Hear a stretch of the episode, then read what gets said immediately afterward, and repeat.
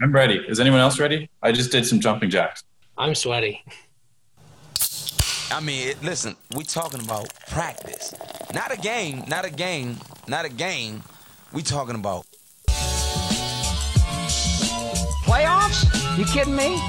Playoffs? I just hope we can win a game. Chris Paul was making fun of James' man boobs in practice. I'm here so I won't get fined. I'm here so I won't get fined. I don't even know where you're sitting at.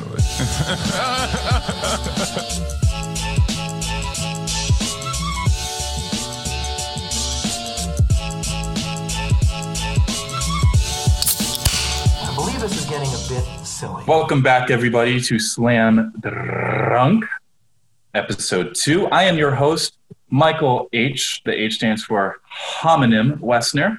I am joined by the one and only, the illustrious Andrew Hernandez IV. What's up, guys? I am also your host, um, also host number one. Don't listen to Mike. We're really excited to be here for number number two of Slam Drunk. Um, we got really good feedback from the first episode. Um, we've heard from a lot of different people. Um, we've actually gotten really excited about bringing other people on. Uh, thank you, Tyler Salami Egland, for creating our photo art that got shared all over Instagram and Facebook and Twitter and everything. Thank you guys. You're the best. We're really excited about all the positive reception that we've gotten from our first episode. Mike, I mean, talking about positive feedback, let, us hear what our fans are saying to us directly. Yeah, we were kind of shocked, surprised uh, in a good way that we got some fan mail this week. So if you ever want to let us know uh, what you think, we do have an email address, slamdrunkpod at gmail.com. This one is from uh, Niles B. in Pisswater, Alabama. I, I didn't know that was a place. It says, Mike, your voice had me in a deeper sweat than the Bills 92 AFC wildcard game. Never stop talking. well, thank you, Niles. Never stop being Niles B from Pisswater, Alabama. Appreciate that, buddy. Drew, you want to hit me with one of yours?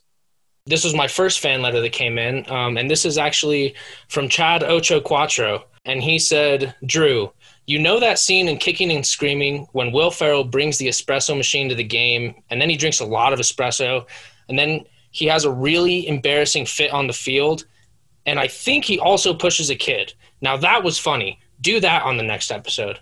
Um, Chad Ocho Quattro, very respectfully, thank you. Yeah, if I could just tell uh, Chad uh, Ocho Cuatro Cinco, if if anyone needs to hit a child, I am always available. You know where to reach me at slamdrunkpod at gmail.com. My next one says, Mike, you sneaky little minx. What has your voice done to me? I've heard you, but for one episode, and already I cannot bear to be without that soothing wave washing over my sandy volleyball courts. Spike me, Mike. Spike me down hard. um, thank you very much for that. Uh, I love my fans. I appreciate it. Maybe uh, a little less espresso next time, but thank you. That's excellent, Mike. That that's really great to hear. Um, my my second fan letter uh, reads, "Great podcast, Drew. But do you think the world is ready to have two white dudes host a sports show?" Um, this is an excellent question, and actually one that we haven't gotten yet. We we've never heard of any sports show with just two white guys. Um, so we're really excited to really bring something new to the mix here. People with facial hair rarely talk about sports. So um, both of us with the beards, Mike more with a mustache than I, we're really excited to bring our facial hair and our white maleness to this podcast and to sports podcasting and comedy broadcasting in general. This is something we've never seen before. Couldn't agree more, Drew. Opening my next email, I have "fuck me, Mike." Uh, with with no with no signature. So yeah, um, this is my last one as well. Obviously sent with a lot of enthusiasm. It reads directly, "Fuck you, Drew." Thank you guys for that. I really appreciate it. And I actually have one more. It's addressed to August. Uh, it says, "Let's not forget that producer, August, was it? Yeah, let's not forget him too. I don't want to leave him out of the fun. I've never heard his voice or seen his face. And though I have no tangible evidence that he is alive or even involved in this podcast in the slightest, the thought of him has me making my own comedically timed sound effects. All right, now it's time to crack open our fourth beer. As you may remember from our last pod, we have a couple of beers beforehand. We were doing some tall boys last week, so we only had two. This week, we're stepping up a notch. We have regular boys, so we've had three before we started recording. I'm really excited for this beer. Everyone knows Guinness. Nice dark beer. Everyone loves Ireland. King of beer over there. Yeah, I'm excited for this one. Good God, that sounded sexy. Really comes with a nice first sip. It's like milk mixed with uh, seltzer, but in a way that, you know, is tasty. Yeah, that sounds really gross there, Mike. Two things I do not want in my beer is milk and seltzer. I actually don't really like either of those things. That's not doing it for me, but the Guinness is.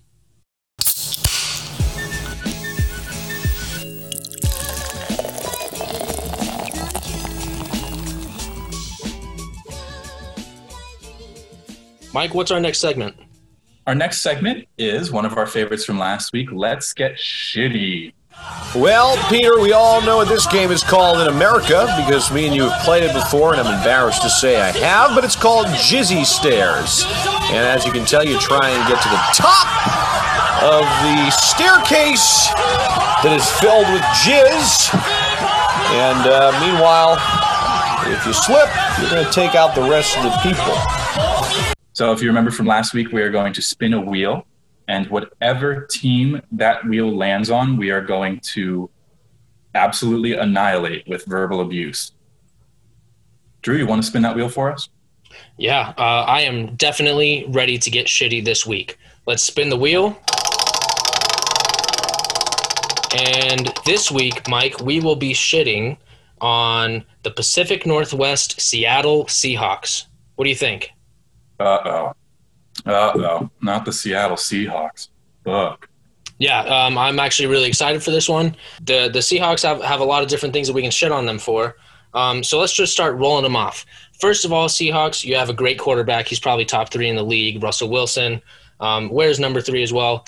However, the guy, while he's a, a leader, he's a very cringy leader. I don't know if you've watched any videos of this guy, either when he's mic'd up on the field or when he's doing his own stuff at his house, um, signing contracts, talking about his girlfriend, anything. The guy, the guy sounds like a youth pastor, and not in a good way. Russell Wilson's pretty cringy.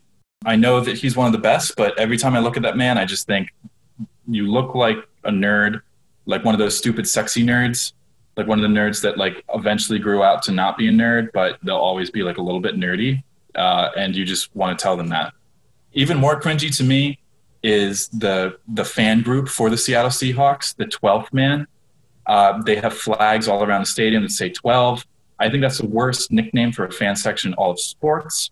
You know, it's not even creative. It literally just means like the extra man because uh, there's 11 men playing per side, and it just it doesn't make any fucking sense to me.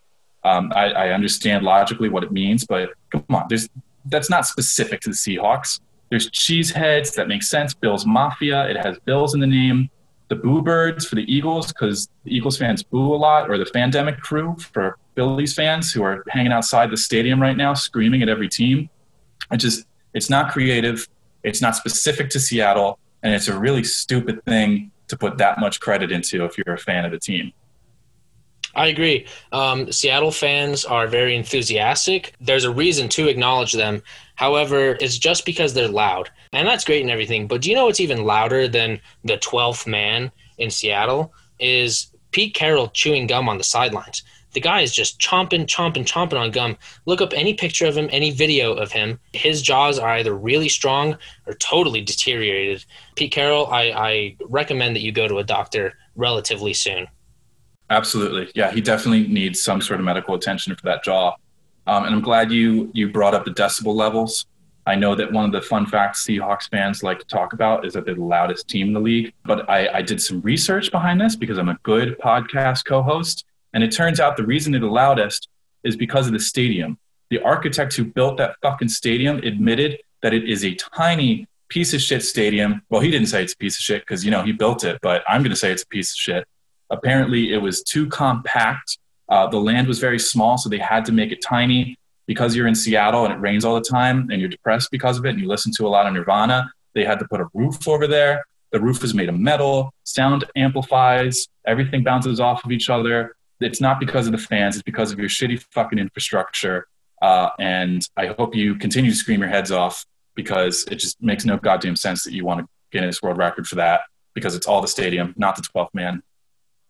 Maybe you should call the stadium the 12th man or 13th man or whatever. Yeah, Mike. I mean, you, you bring up a good point uh, in talking about the facilities that the Seahawks use, and I'll I'll keep going on that uh, trend here, that topic that we have. Um, just this week, a Seahawks defensive back tries to sneak a woman into the facility. This is clearly against all protocols, uh, COVID related. We talked about this last week. The Marlins fucked it up for everyone. Um, defensive back Kemah Siverand, uh, fuck you for putting football at stake. We're really trying to watch football here, and you're you're ruining it because because what? You're trying to sneak someone in the facility. Fuck you. That's really shitty. Seahawks, get a grip. Thank you for cutting him, but come on. No other team has had this issue. Let let's. Ugh.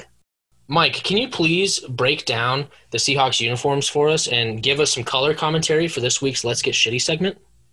I actually think that the Seahawks have some of the best branding in pro sports in the US. I really like it. I like their logo, but I'm not going to talk about that because this isn't, you know, sucking the Seahawks dick. This is shitting on the Seahawks, okay?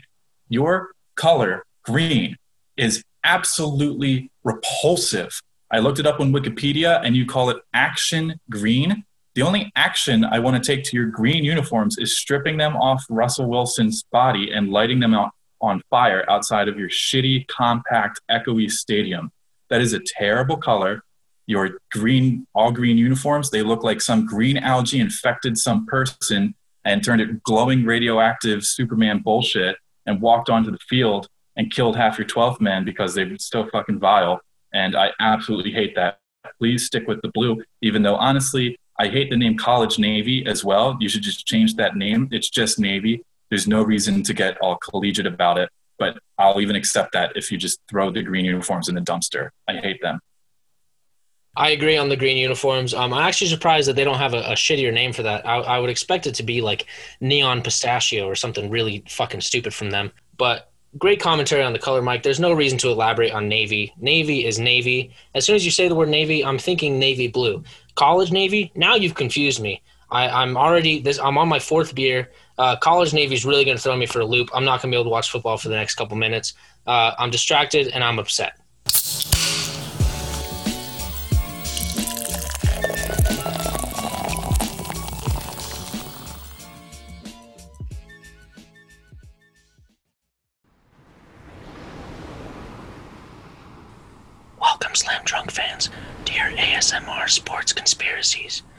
ASMR, if you don't know, is a very soothing communication technique. You should feel like you're getting massage right now from old Drew and Mike here in the studio. So today, we're going to be talking about sports conspiracies and realities that you might not want to hear about sports, but you're going to hear. So we're letting them down gently on you right here, okay? So here's our first ASMR conspiracy.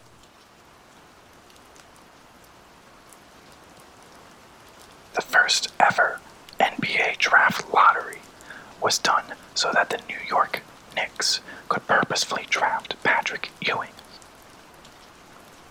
The New England Patriots only won the Super Bowl in spring of 2002 because the United States had to deal with 9 11 the year before, and everyone in the United States had to have something to rebound on. The Major League Baseball organization has deliberately altered baseballs to increase scoring. Yao Ming was created in a communist Chinese lab using eugenic science.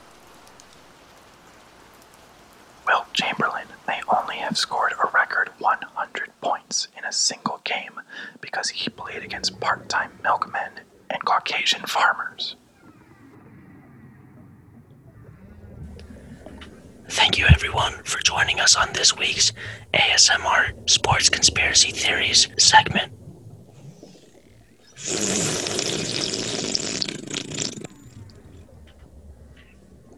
Just finished my fourth Guinness.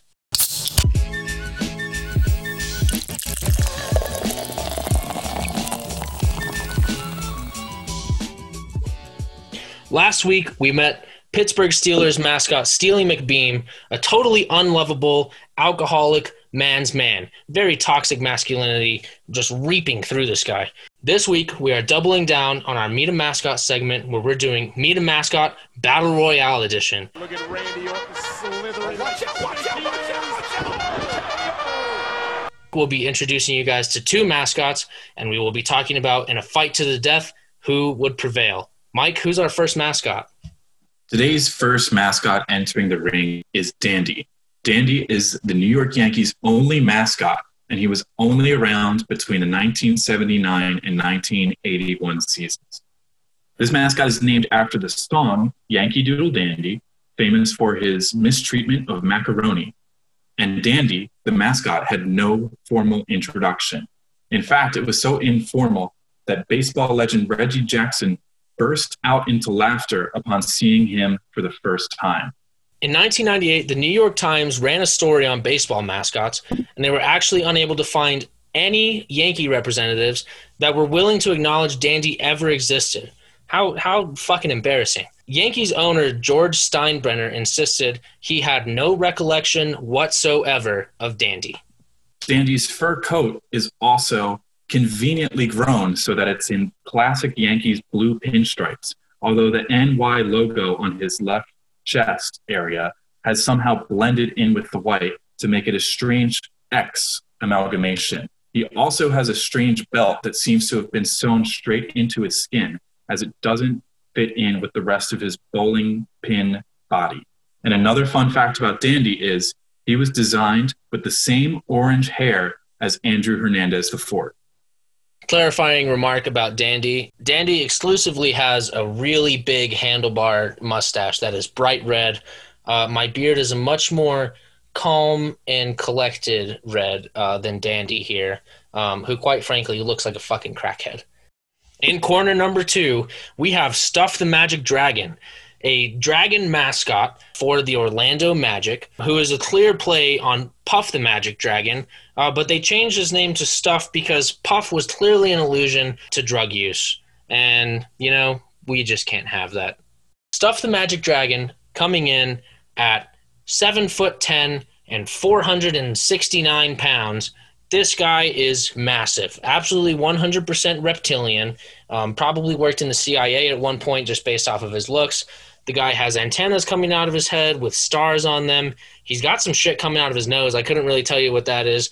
And he's got pink floppy ears, almost like something you see, like they look like fish fins, but for ears. Really kind of fucked up looking, to be honest. Also, you know, this this dragon is green and covered in fur, and he has huge caterpillar bright blue eyebrows. Really I, I would I don't think I'd go as far to say menacing, but this is a fucked up looking dragon. I wouldn't want to fight him, that's for sure. Stuff the Magic Dragon has been around since the Magic franchise debuted in the 1989 to 1990 NBA season and was created by the same company who created Dandy, the Phillie Phanatic, and so many more creepy fucking mascots.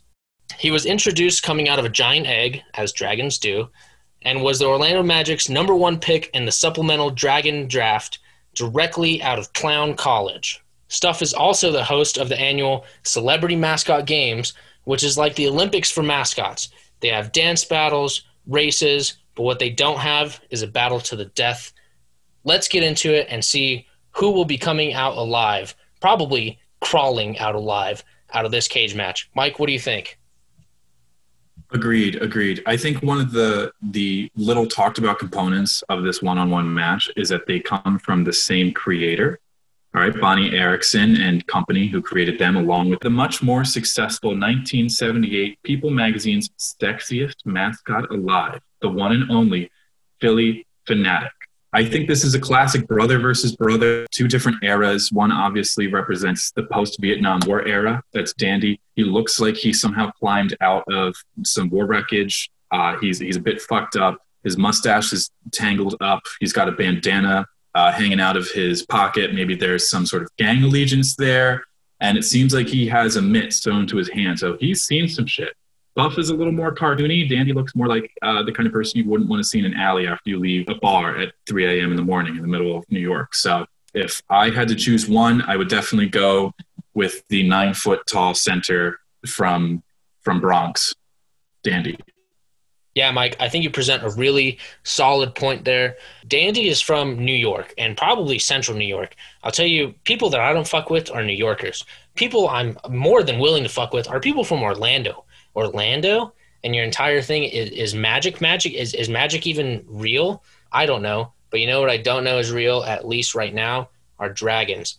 And there's a reason for that, because dragons are fucking scary. So although the hometown edge definitely goes to Mr. Dandy here. At the end of the day, I'm I'm gonna take the dragon in a cage match. It's a fucking dragon.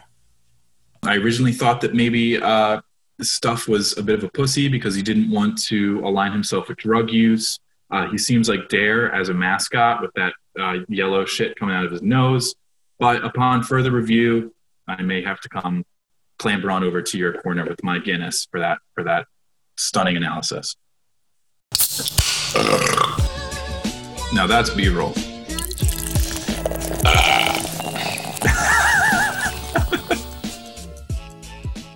We are moving on to our Sign Our Petition segment. Last week, we focused on why there needs to be more dinosaur names in all of professional sports in the US. Each week, we are going to start a petition because we believe in change. And we believe that our viewers, all 100 plus of them, have the power to get a rallying cry towards a specific position, like dinosaurs in sports, and make positive change in the world unlike Dandy and Stuff, who just beat each other to an amalgamous pulp in the alley behind a barber shop in the Bronx. So, Drew, why don't you introduce this week's petition for us? Why don't I, uh, Michael Westner? This week's petition I'm very excited about. I think you guys will be excited about it too. What we are proposing is that the National Football League, the NFL, force players, this is not an option, you have to do it. Upon your retirement from the league, you have to once again perform in the NFL combine. Now, we're proposing that this will be the NFL geriatric combine because we are talking about retired players here. It's not fair for them to go out with all these, you know, young kids, 20, 21, 22 years old. That's not fair. When Tom Brady retires, he, he might be fucking 50 years old, okay? That's that's pretty ridiculous. So let's give him a chance to at least look kind of good, okay? So here's what we're proposing. The NFL combine is an event before the NFL draft where players have to show their physical skills. They run routes, they catch balls, all that kind of stuff, but they also have a lot more measurable items that they have to do. We're talking about things like bench press, where players have to bench at least 225 pounds. Um, you can go as many times as you want to. Some guys are in the teens, around like 15 repetitions. Some guys go all the way up into the 40s. It's pretty ridiculous. What we want to see are things like 40 yard dash, three cone shuttle, broad jump, high jump, everything. We want the measurables for these players as they are coming out of the NFL. Tell me that it would not be hilarious and informational to see Tom Brady, Drew Brees, Philip Rivers, all of these dinosaurs when they retire out of the league run the 40 yard dash. I love Philip Rivers. How fast is he going to run the 40 yard dash? Not faster than me. I'm not in very good shape right now. I guarantee you I can run faster 40 yards than Philip Rivers can. Mike, what do you think about our NFL geriatric combine? Drew, I love the idea. Get all out on the table, not worry about injuries because they're retiring. I think it would be absolutely hilarious if there was some sort of contract incentive into them doing really well at the end of their careers during this geriatric combine. Because what's funnier than watching Philip Rivers run a certain dash or try to bench press something?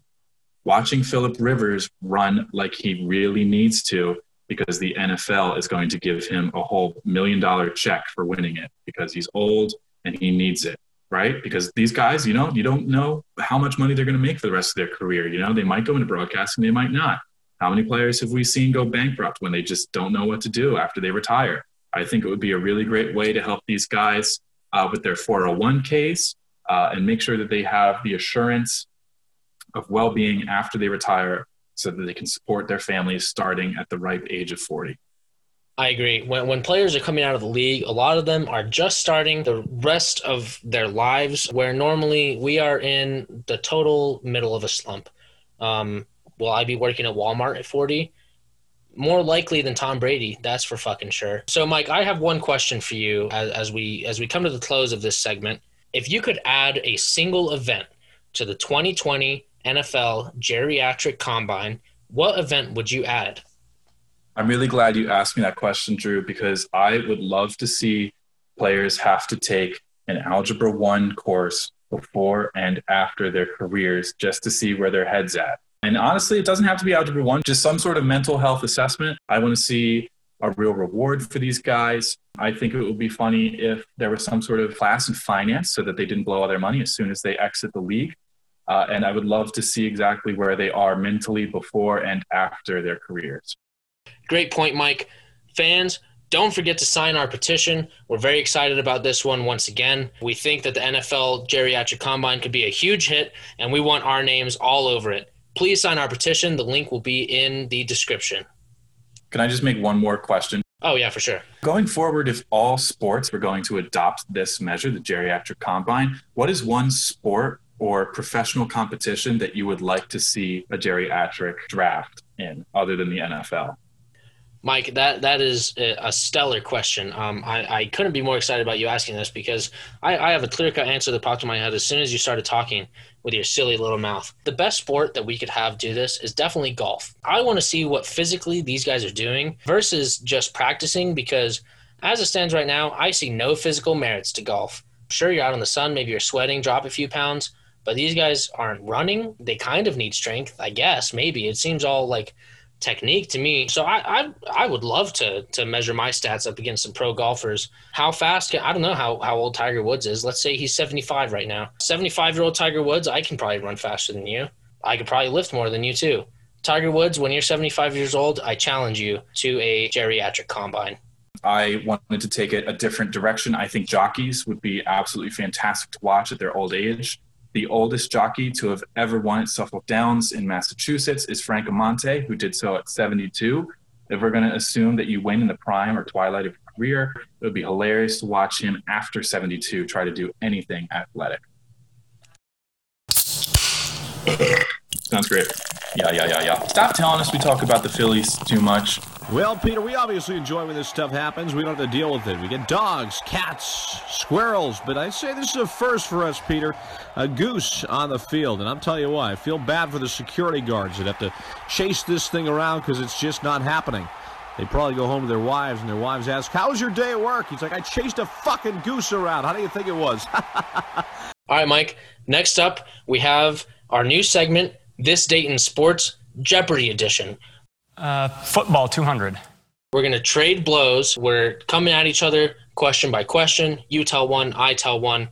We're really excited about this one. What you're going to do is give me a date and a topic, and I'm going to guess it, and vice versa. Mike, go ahead and hit me with your first question. Absolutely, Drew. Okay. On this day in history, October 23rd, 1910, a Philly team that isn't a Philly team now won something.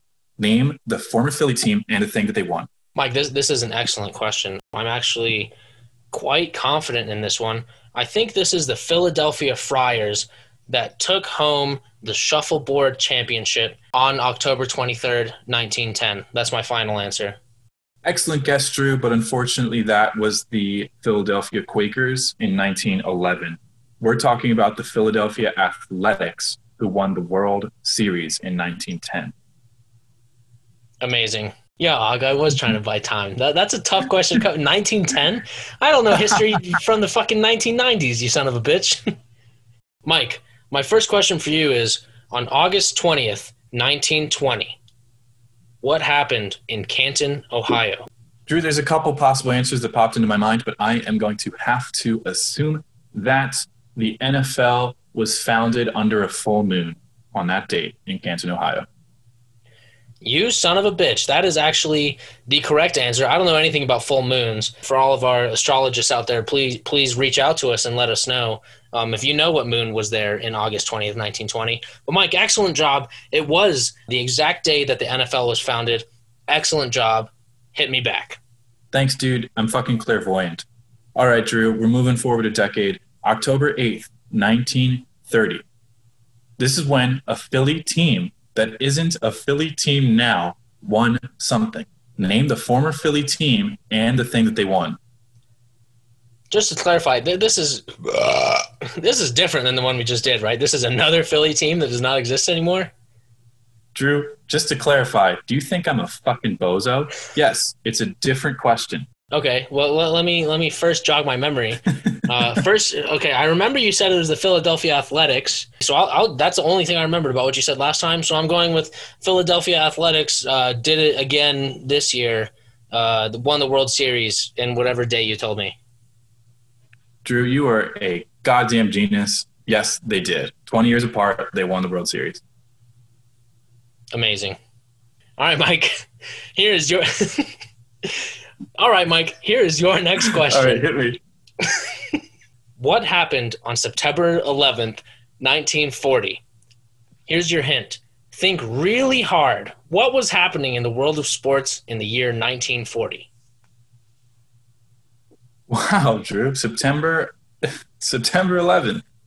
Okay. Uh, but in 1940, uh, what was happening in 1940? Well, uh, not much because of the Second World War. I am going to have to guess that the Philadelphia Athletics won the World Series. Great guess, Mike. Um, we've talked about Philly far too much, though. This is actually the date that uh, German bombs landed on Buckingham Palace. I, I'll be honest. I should have seen that coming. I should have seen that coming. Why? Why would the question have anything to do with sports in in the slightest? That makes zero sense. It's only a sports podcast. Okay, Drew. Not in World War II, and something to hopefully do with sports. On December 24th, 1950, this notoriously bad team wins its first championship.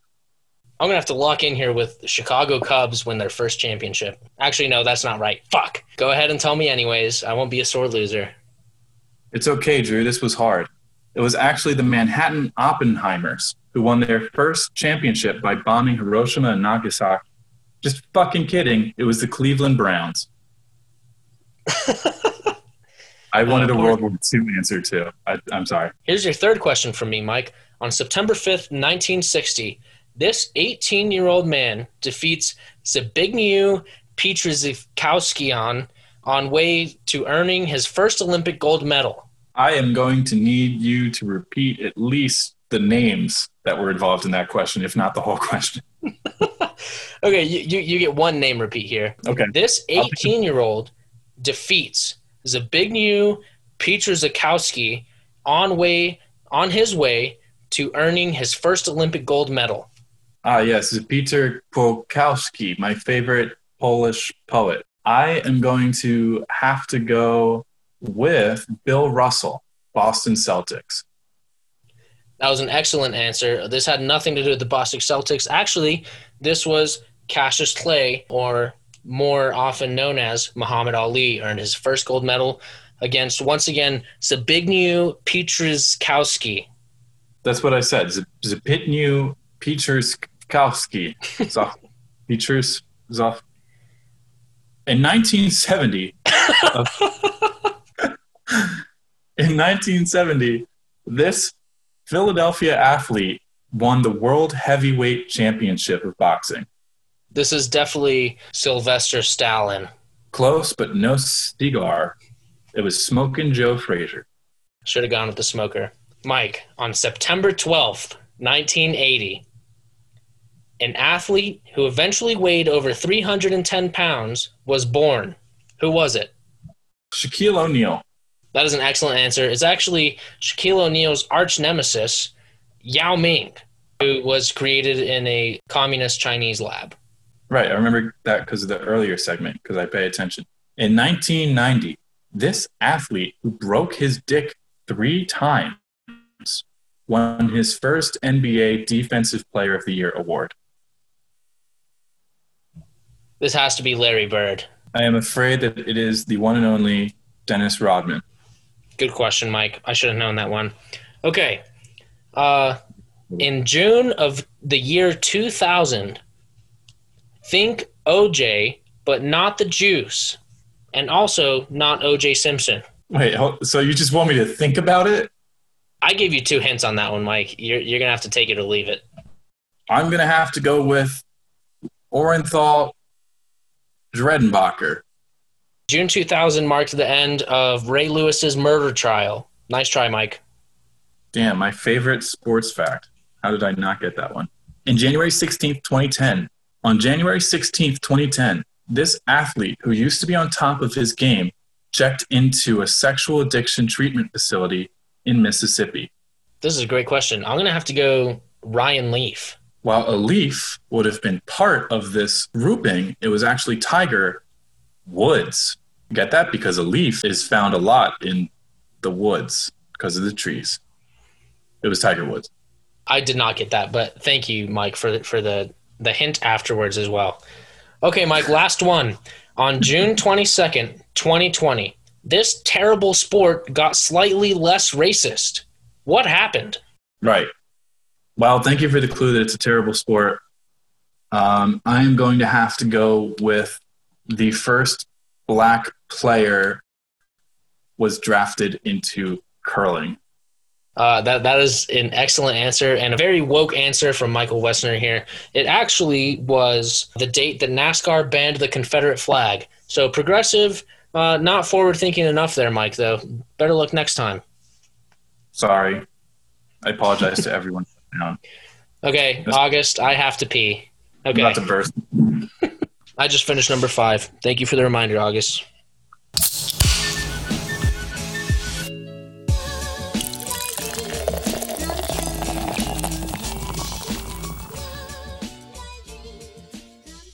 Okay, folks, fresh off the online presses, we have our first advertising request in our Gmail. We're being sponsored by Men's Health Prostate Exams by Microsoft. Are you afraid to go to the proctologist because of COVID 19 and you're worried about hand to hand or hand to ass contact? Well, look no further because Microsoft has developed the perfect solution for you with VR Men's Health prostate exams in home over Microsoft by Microsoft. Hi, everyone. This is senior proctologist Nuck Choris, and me, along with all of my prostate doctor friends, highly recommend both this podcast and the product that we just advertised. Hi, everyone. I'm Nuck Jr., and I currently have someone's hand in my ass, and I love listening to Slam Drunk while I get my proctology exam done by Microsoft VR uh, Proctology at Home by Microsoft. Microsoft, we'll put a finger in your butt. And we definitely aren't responsible for the pandemic.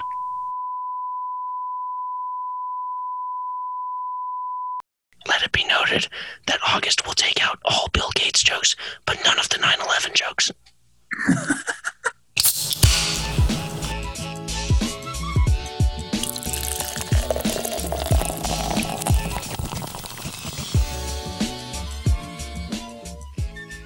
This is the Mike and Drew beer review. Ah! Hosted by Mike and Drew. Hi, I'm your host, Drew, with your co host here, Mike, and we just opened our last beer. Mike, how is Guinness now that we are six beers in? Well, I'll be honest, Drew. At the beginning of this podcast, I said that it was kind of like drinking milk mixed with seltzer. But I'm proud to say that now it's kind of like drinking 2% milk mixed with seltzer. Thank you for that clarification, Mike. It's very important. I, I have to say, this drunk is this drunk. Ooh, oh, well, there I go. This beer has definitely gotten me more drunk than Bud Light. Fuck you, Bud Light. If I if I had to give a beer an A and a beer an F, F goes to Bud Light, A goes to Guinness. Guinness, thank you for not being a fucking terrible beer. I thought you were going to be more milky, not more seltzery. I thought you were going to be more milky um, than than you actually were, but you weren't. You were actually very smooth from the first sip all the way till now. It's easier to drink than I thought. I thought this would be a lot more like chocolate milk. I'm glad that it isn't. I'm glad that I'm not reading children's jokes off the side of my bottle like a carton of milk in high school. This has been a lot better than I anticipated it, but I always knew it was going to be better than Bud Light. Yeah, I absolutely had some preconceived notions about this beer that it was way too thick. It was kind of like drinking a milkshake, and that you got maybe a little too drunk after one if you go to the bar and just have a pint of it with a buddy. I would absolutely have Guinness before I have a really personal and strong conversation with someone because even though it's 6% or whatever it is, it's higher than Bud Light, it makes me feel good. I feel a little more confident about myself and the, awful things that I'm saying about other beers the harp on the front of it really makes me feel musical. I like there's a song in my heart. It's telling me, drink more Guinness. Because the leprechauns told you to.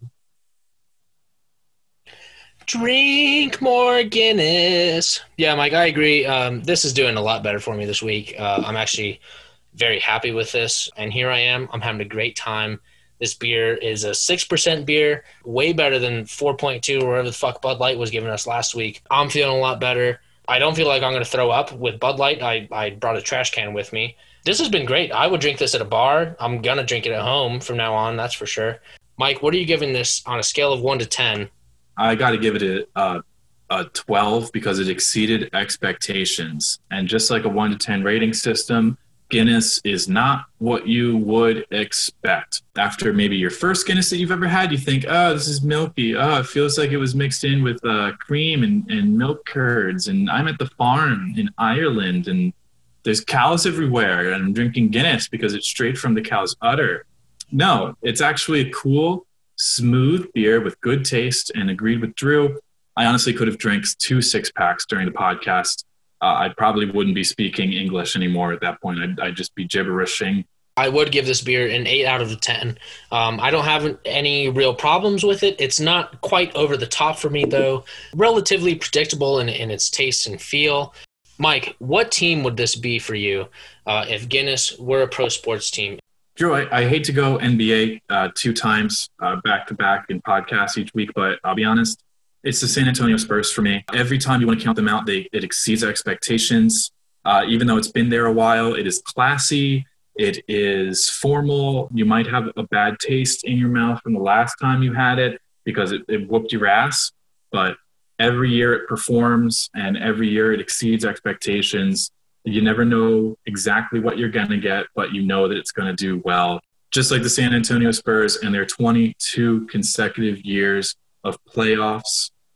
Unfortunately, unlike the San Antonio Spurs, uh, this beer is still in the playoffs, and that streak has been rolling since it first came rolling out of the vat in Dublin, Ireland. Drew, if you had to assign this team a beer, what would you identify Guinness as? If this beer were a team for me, this beer would pretty clear cut be the Baltimore Ravens. The Baltimore Ravens are, are a pretty traditional football team. They've always been defense first, and then just run the ball, run the ball, run the ball, physical football kind of stuff. It's, it's what you traditionally think of when you think of football. And even though we're moving more towards a, a passing league, a more fancy pants kind of league that maybe um, IPAs and more craft brews would bring, Guinness is that traditional football, traditional beer kind of feel. Although I haven't had Guinness in a long time, I remembered that it was good. Same thing with the Baltimore Ravens. They have not been relevant in a while. They're back now. Guinness is back in my life now, and it's feeling good. It's tasting good. Everything about this has been a good experience. Right now, the Ravens are at their peak. Right now, I'm at my peak with Guinness. Drew, I would have to agree with you. I am definitely peaking on this Irish milk beer. Loving it, loving you, loving the pod. I'm your host, Drew Hernandez. And I'm your host, Michael Wessner. August Dichter is the doctor who's prescribing me Twitter five times a day, as well as our producer. Sophie Levinson is our editor. Tyler Salami Egland did our episode art. Our intro song samples Dreams by DJ Quads. Check out Chill Out Records on YouTube and at chilloutmedia.com. Email us at slamdrunkpod at gmail.com. And please don't drink if you are under the age of 21. And remember, whoops, 15 yard penalty. And remember, wear a mask if you're going out, stay six feet apart, be safe. If you're going to drink, do it safely. Don't share bottles, don't share germs or spit on that bottle. Just like Drew and I, we are staying apart and drinking together still. Maybe a little bit too much, but you know, wear a mask. Thank you, everyone, for joining. Fuck. Thank you. Okay. everyone for fucking. Thank you, everyone, for joining in this week. Fuck. Thank you, everyone, for joining us this week. This Remember, week. drink Guinness. Remember, drink Burn Bud Light factories if you Bud can. as you can. that was that was rough, Mike.